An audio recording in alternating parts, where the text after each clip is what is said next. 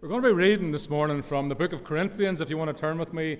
Uh, 1 Corinthians, um, chapter 16 this morning, uh, the book of Corinthians, if you want to turn um, with me. Our title this morning is Doorways Placed by God. And the question comes, will you enter? We, if you look at your life, you will see that every day there will be opportunities for you to do something. Sometimes that'll be for the bad, sometimes that'll be for the good. It's understanding that when we come to faith, the Lord will put before you and you alone opportunities to witness and to reach people. Amen. Don't be afraid to say amen with me this morning, church. It helps me greatly. So, the church, listen, God places before you, for you personally, opportunities. Amen. Do you see that in your life? People that only you can pray for, people that only you can speak to, people that only trust you and know you.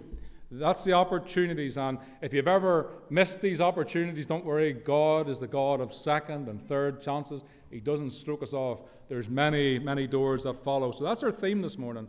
There's doors in the faith that we need to be first aware of and we need to enter. And there's some doors that we must enter to go deeper in the things of God. But let us read this morning first and foremost. 1 Corinthians chapter 16, verses 5 through to 9. Apostle Paul speaking. He goes, After I go through Macedonia, however, I will come to you. For I'll be going through Macedonia, and perhaps I will stay with you a while, or even spend the winter, so that you can help me on my journey wherever I go. Verse 7 For I do not want to see you now only in passing. I hope to spend some time with you, if the Lord permits me. But I will stay in Ephesus until Pentecost because a great door, notice, a great door for the effective work of the ministry is open to me, even though many there oppose me. So, Father, we thank you, God, for your word. Lord, we thank you, God, that what we see within these pages, Lord, is applicable to us. Lord, as you opened and closed doors for the Apostle Paul, Lord, you open and you close doors for your children, your church. And Lord, the Apostle, Lord, understood what it was to try to go places, but the Spirit withheld him and sent him in other directions. And so it is with us, God. Help us to understand that closed doors are also from you. But most importantly, God, when we know there's an open door, when we know there's an opportunity, a place where you are sending us, Lord, a person to witness to, God, would you give us the boldness and the courage that we need and the strength? Even the faith, Father, enters through it and trust you in it. Lord, bless us this morning. Lord, in all our walks and all our situations this morning. Lord, will you touch each of our lives this morning in Jesus' name? Lord, would you fill up and touch our well within us that it may begin to overflow afresh today, God? We ask for the fresh wind today, the fresh touch of God, the fresh anointing upon each of our lives, God. And with that anointing, the burdens of this world simply fall to the ground. Hallelujah. Lord, may we leave here in the joy and in the strength of the Lord, and not bound by anything that this world has placed before us. May we know what touch today like never before in Jesus' mighty name. Amen. George Whitefield said this if you're, going to walk, if you're going to walk with Jesus Christ, you're going to be opposed. And in our days, to be a true Christian is really to become a scandal. In other words, following the Lord Jesus Christ today will upset many and bring much, much opposition into your ministry. That would be today's context. And in our text, what we see here is the Apostle Paul, he's making plans to go on a missionary journey. He's going to preach the gospel. He knows the call of God upon his life. And we read that he's, he's planning to stop in Macedonia. But I want you to notice what he says to the Macedonian church, because we can miss this. Now, notice his words Perhaps I will stay with you a while, or even spend the winter. You wouldn't want him calling past for a cup of tea. He could be there all winter. But then he says this so that you, so that you can help me on my journey. Now, notice, wherever I go. This man didn't have it all worked out, and neither do you and I. He didn't know exactly who or where he was going to be going to minister next. But what Paul understood was this that as he moved through his life, that God would place before him many doors of opportunity to minister, and that's true for you and I as well. Think about it now. There's places where you'll be tomorrow where I'll not. And there's opportunities that'll come that you're aware that I'll never get and you'll never get from me. These are doors that God places before us, opportunities. And, and we see this in the Apostle Paul's life very, very clearly. At different times in your life, whether it be at school or college, in your town, in your workplace, perhaps even just walking about the, the town, the Lord places before each of us doors of opportunities to reach people, to minister to people. Can I encourage you, church, to keep your spiritual eye open and look for what the Lord and, and, and wait for that prompting? Because when the Lord prompts you to go and do something, you'll find the doors will open very quickly for you. It may well be a, an opportunity to help with a need, to, to pray with a broken soul, to invite someone to church, to even lead them to Christ. These are the opportunities that, that God has given to each of us as a church. Be aware, church, that's what I'm saying. And be aware of these doors of opportunities that God has placed in your life. In your life. They're doors of opportunities, and you will know them. Because the chances are we wrestle to go through most of these doors. But Paul, he looked for these openings. I want you to notice something. As Paul was about to leave Ephesus, he sees before him what is appeared to be as him, he describes it as an open door to minister to somebody. And so he changes his plans. See, when God asks us or prompts us to go somewhere, we might well have plans for the day.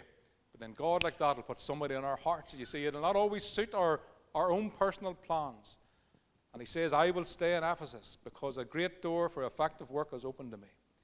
And then he says these words, but many oppose me. Aren't they lovely words, church? But many oppose me.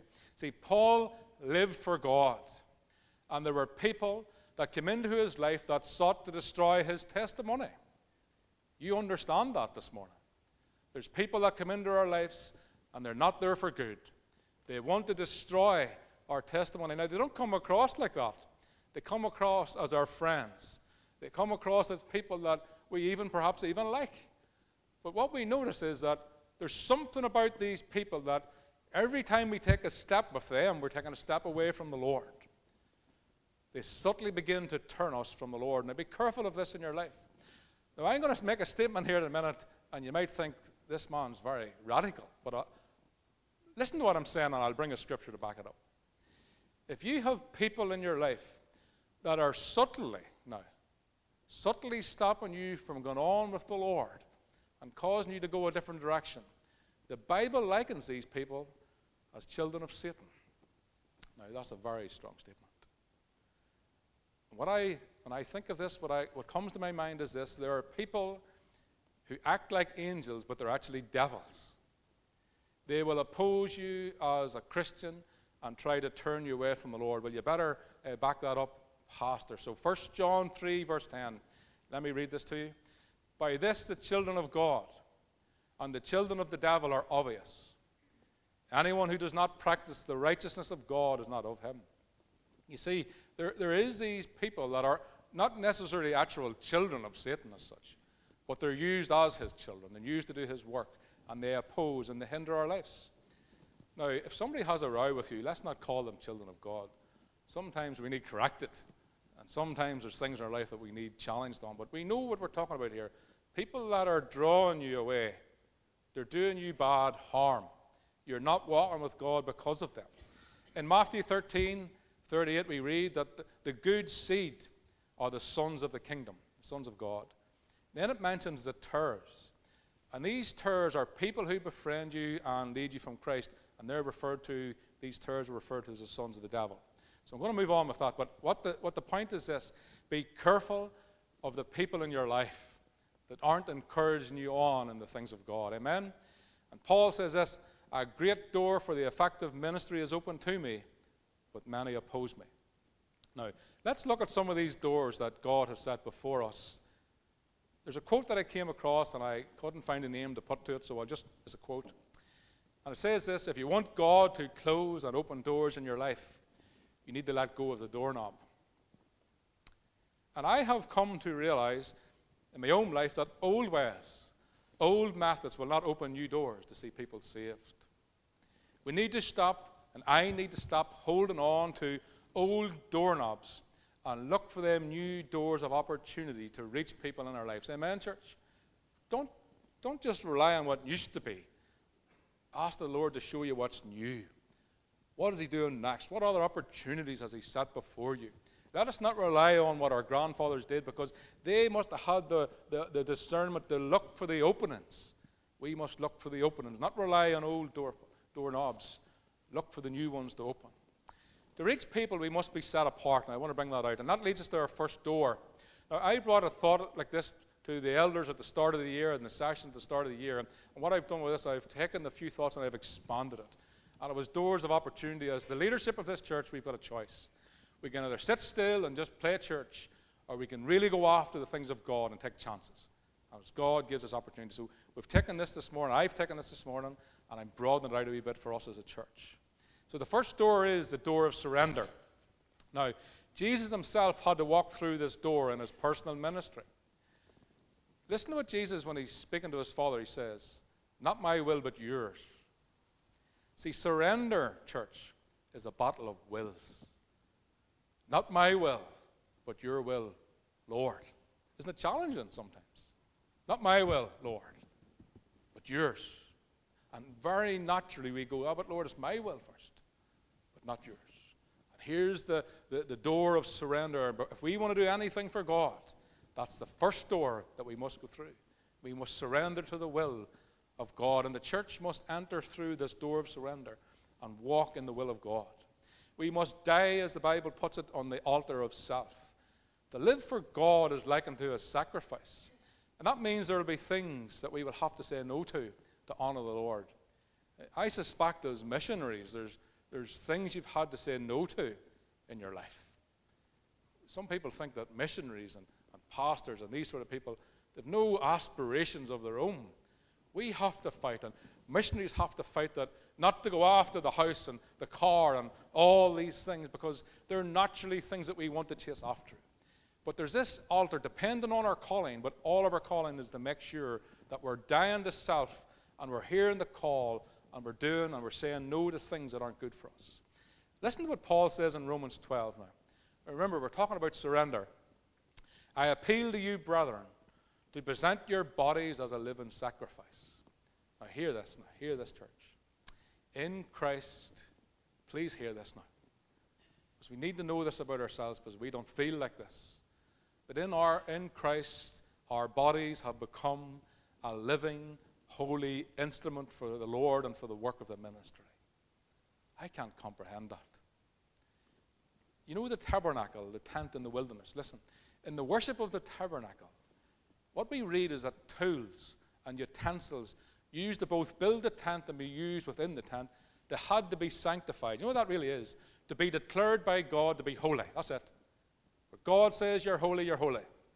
Doesn't matter what your man up the road says, what God says matters. And when God declared these instruments and utensils holy, they were able to be used in the sacrificial service in the tabernacle ministry. What a picture of the church. Each person sanctified by God, declared holy and set apart for sacrificial service in the ministry of soul winning. It's not wonderful, church. You're declared holy. I appeal to you, brethren, as people declared holy in Christ, to present your bodies as a living sacrifice, holy and acceptable unto the Lord. Or another way we could put this, this is I appeal to you, brethren, enter through the door of surrender and allow the Lord to use you as an instrument of righteousness. So here's the thing the Lord can't work through an unsurrendered life, can He? If we don't adhere or listen to the, the instruction of the, of the word of the Lord, he can't use us. And the late Leonard Ravenhill, he asked a question to his church regarding Christian living, and he said this Are the things that you are living for worth Christ dying for? You see? When we fully surrender our lives unto the Lord, what I see is that we are primed to be used of God. So there's the door of surrender. The next door is the door of service. A surrendered life is ready for service. Now, not a perfect life because there's not really any of us exist, but a life nonetheless surrendered unto the Lord. Now, the door of service, there is much work for you and I to do in regards to this. But I want to ask you a question individually this morning. What door has God placed before you to minister to others? What God, what door has God opened for you? Now listen, God is looking for surrendered life for Christian service. Jesus says this, follow me and I will make you fishers of men. See, this is an open door that God has placed before each of us today. It's open, it's there. Follow me, he says, and I will make you fishers of men. Christian, for whatever reason, I want to say this to you. Don't stand outside the door of Christian service, regardless of who's opposed you, who's annoyed you, or what has happened to you. Discern to see for yourself that there will be many things come against us to oppose us. And don't stand outside that door of service. If God gives you an opportunity to minister to someone, whether it be in a car park, whether it be in the shop entrance, take it. Take it. And He will use you to catch the lost souls of men. So there's a door of surrender, there's a door of service, and then there's a door of sacrifice. Living for the Lord involves personal sacrifice. I, I think we all know this, but we have to be reminded about it. It's just how it is. Christ himself went to the cross as a personal sacrifice for the redemption of men. The Christian walk and personal sacrifice just seem to be one and the same. For many, the door of sacrifice has often been avoided.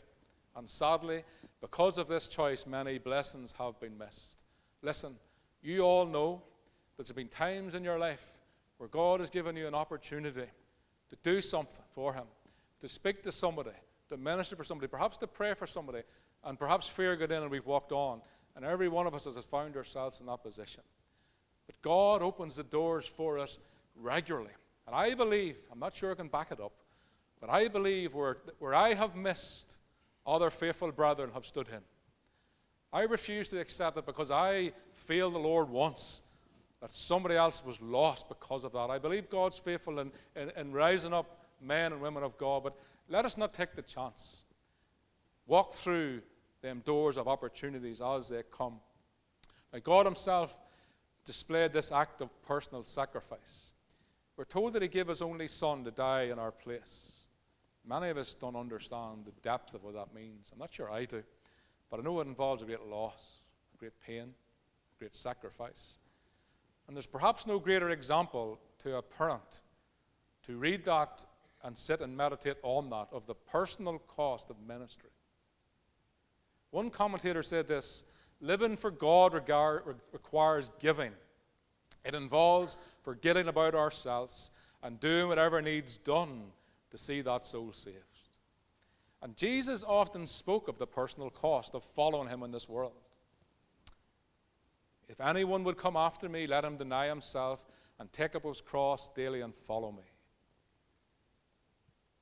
What does this look like in practice, though? Well, we see it in the life of Paul in Galatians 2. He says, I have been crucified with Christ. Then there's some key words comes along. And here, here they are. It's no longer I who live, uh, but Christ who lives in me. And the, now, the life that I now live, I live by faith. And what we learn is a sacrificed life is a life lived for God, and it's a life of faith. But we also learn in closer detail it's a battle of wills. The cry of the believer is this Oh Lord, today it's no longer I, God. Lord, let it no longer be I, Lord. Oh, I, I don't want to go on, you see. I want to stop. I want to just go back to the easy life. Lord, it's no longer I who live. Paul had to crucify his desires daily. Do you understand? It wasn't easy. He didn't just get up in the morning and go, oh, I just live for Jesus today. I've no aspirations, no desires of my own. I'll just. He died. And that, that's where we get an example of. And that's probably the extreme version, but that's what it is for that man. What is it for us? It's to live for Christ, to live for God. And when He speaks, we act. And when our life isn't in alignment with the Word of God, we get it into the place where it glorifies Him, where it's no longer I, but Christ, and it's a battle of wills. So today there's been three doors set before us the door of surrender, door of service and the door of personal sacrifice. Now, I just want to take a few moments now and, and speak about once we enter through these doors of of, of surrender and service and sacrifice in the faith, we are ready for service. That God will bring us through these doors. It's His work. And we'll be primed, and He primes us. And these are doors of opportunities that God has placed before us. There's many, there's thousands. I'm just going to mention one or two, just, a, just an example. I'll give you an example this morning. And I'm speaking broadly to the church. So every believer has been given opportunities. Let it not be said that God has not given you an opportunity. First opportunity I want to bring out is to evangelize. Mark 16, 15. Go ye into all the world and proclaim the gospel to every person. A life lived for God often speaks about God. It's just how it is. He touches us in such a way we can't help but talk about Him. The Bible teaches that there are two ways for the church to evangelize by our living and by our conversion, conversation. So there's the opportunity to evangelize. The next one is the opportunity to disciple people. And I love it, and it's happening within this church already. Thank God it's happening within this church. Matthew 28 19 says, Go ye therefore and make disciples of all nations, baptizing them in the name of the Father, the Son, and the Holy Spirit. Now, just as we pass by there, if you would like to be baptized, you're saved, and you're not baptized, speak to me afterwards, and we, we will probably plan to do a baptism service uh, just after the summer. If you'd like to be baptized, or let us know. Let me know personally, give me your name, and we look to that. So, so each believer is a disciple maker. We don't just win people for the Lord we also have to train them. Isn't that the thing? We have an idea that we want people to come through the door saved and all cleaned up and shaven and all the rest. That's not what the Bible teaches. We have to make disciples. That means when people come through these doors, the lives aren't right. That's normal. And when they come to faith, the Lord begins to work in them. Hallelujah. The Lord works in them, not us. And we guide them, we help them, and when they make a mistake, we encourage them on, you see. We don't criticize them. We don't tell them how bad their life is. We say, Come on, brother. Come on, sister. Keep on going. Amen? We make disciples. We make disciples. I know men and women's come to faith and had to leave the church because the way the church treated them. All they did was highlight their faults. Don't be that, church. Don't be that. Get, the, get beside them and say, Come on. God's got a better way for you. We are discipleship makers with tenderness and with patience. We teach and we train others to go on in godliness. A new Christian is a baby, a spiritual baby. And that person needs help, needs instruction. And it takes time for them to get their life in order. We must help them, encourage them. So we each have an opportunity to evangelize, to disciple, and there's an opportunity, we'll end with this one, to fill the local church. Praise the Lord. I often hear people say it's not about numbers. God doesn't want his house empty. He doesn't want glory empty. He wants you in it. He wants your loved ones in it. He wants your children worshiping him in it. And I'm going to show you through Scripture. But listen, it takes a wee bit of work from us. We each have an opportunity to be part of this great calling to fill the house. Luke 14 23. And the master said to the servant, Go out into the highways, into the byways. That's the shocks, the hedges and compel people. Compel people. Will you come? Oh, will you come? Come on, there's a man testifying tonight. Will you come? Come on, God can help you. Will you come? I don't believe in God. He did this. Will you just come? Just give it a go. Will you come? Compel people. Not threaten people. Not curse them into hell. Oh, that person's going to hell. No chance. Never come to church. Listen, let us be disciple makers. Let us be God's house fillers, ushers into the house of God. Compel them to come in that my house may be filled, the Bible says. What an opportunity we have been given. What a responsibility has been placed to us. It's part of our calling to be inviting, to come to the meeting, that the Lord's house would be filled, and that His gospel would be, would be preached, and lives would be changed. Praise God. What an opportunity, church. Let us go, and as we go about serving the Lord, let us compel. Perhaps some of you forgot to do that. Maybe some of you used to always do that and you've stopped. Can I encourage you? Because the Bible says so. Compel. Invite them in. And watch what Jesus does. I, if anybody's ever been in the office and ministered with me, I always say to them, listen, if Jesus doesn't change your life, we're bait. All I can do is point you to Him. That's it. We've no magic potion. The Lord Jesus changes lives, Him alone. We point people, we point people to Him. I compel them to surrender their lives. But after that, it's up between them and God. Let us go out and compel people to come in to the house of God. Now, listen, there are many doors of opportunity placed before you and I. And with, with that comes many obstacles. And there's one few verses I just want to leave with that. There's opposition. There's opposition. And some of you perhaps are no longer just being as effective in the ministry as you once were because there's been opposition. Somebody's opposed you. Somebody's annoyed you. Something's been said. You know, that's what happens. I've experienced it in my own life. More times I was going to leave the Lord's work because of a person, not because the Lord told me to do so. A great door, Paul says, uh, has opened to me, but there are many, he says, who oppose me. Christian, opposition to living for God is a reality that we need to come to terms with. At times, there will be people around us who will seek to oppose us. We've talked about them, the terrors, they're, they're just not of God. But here's the better one for you the most opposition that you will face will come from within. I'm going to bring this out. Past failures, unrealized expectations, bad decisions, fear of failure has all caused us to stop going on. Well, God didn't turn up that time. Well, that wasn't the outcome I wanted. Nobody showed up. Nobody was saved. Where was the help? You see, there's so many things. The enemy loves to remind us of all of these things of our past. And he seeks to pull the rug from under our feet. But here's the thing he can't pull Christ from us. He can pull the world from us. He can do all them things, but he can't pull Christ from us. Now, many Christians have tried in the past to do something great for the Lord, and whether they've faced opposition or for whatever reason they've failed, and ever, as a result, they've never tried again. If that's you, stop it. Stop it. Keep going. Keep her lit. Keep her lit. There's a saying. Very deep theological saying. Keep her lit. I remember an old farmer in the Session Armagh, we're going through a difficult time in the church, and he's a, one of the biggest farmers in town. He goes, Brother, he whispered to my ear, Brother, put on the spiritual welly boots and tramp through the, you can manage the rest. And that was the greatest advice, church. Greatest advice. I've listened to that in my ear many times. Neil, put on the spiritual welly boots. This is only our mess, our muck that's trying to hinder you from the work. So take your spiritual welly boots, child of God. Whatever's opposed you or stopped you, stick them on and tromp on through the muck and watch what Jesus will do. Because I tell you one thing, there was a sinner here lying in the muck, needed the Lord. Perhaps you were the same. And when I walked through the muck, the Lord lifted me up. Sorry, when the brethren walked through the muck and they told me of my need, I was saved. Praise the Lord. We'll move on. But many people have stopped to go on because of failure. Let me just say this about the Apostle Paul, and we really need to wrap this up. Hey, you know, them preachers keep saying I'm finished, and they just don't finish.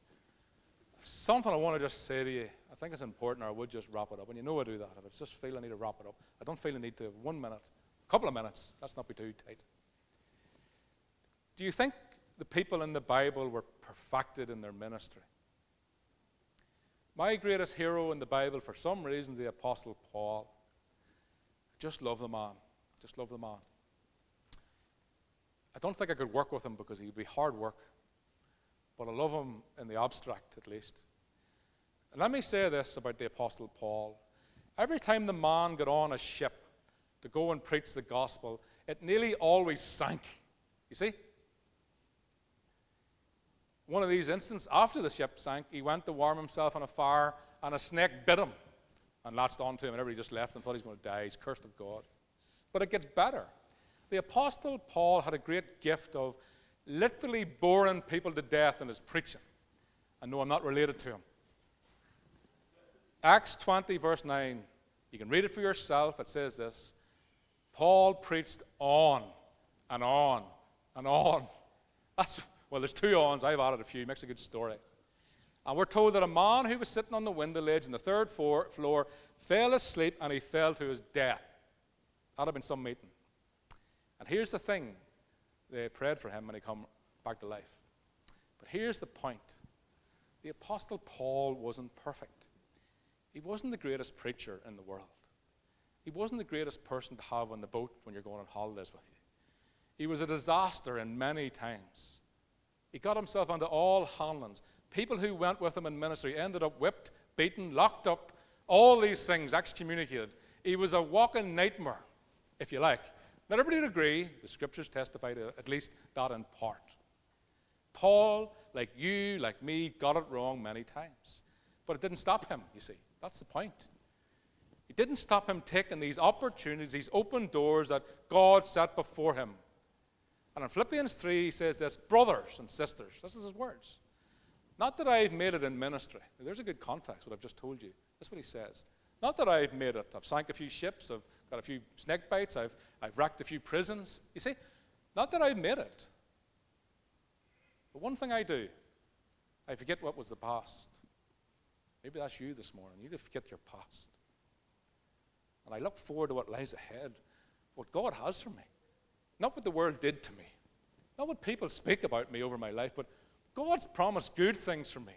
If I would just go through them doors and trust Him, will you trust Him? Will you forget your past and look forward? And then He says this I press on, He says, towards the goal. Press on. Now, after we've heard this morning, you could write, you could interpret this yourself. Paul put on the welly boots. And he pressed on the upward call of God.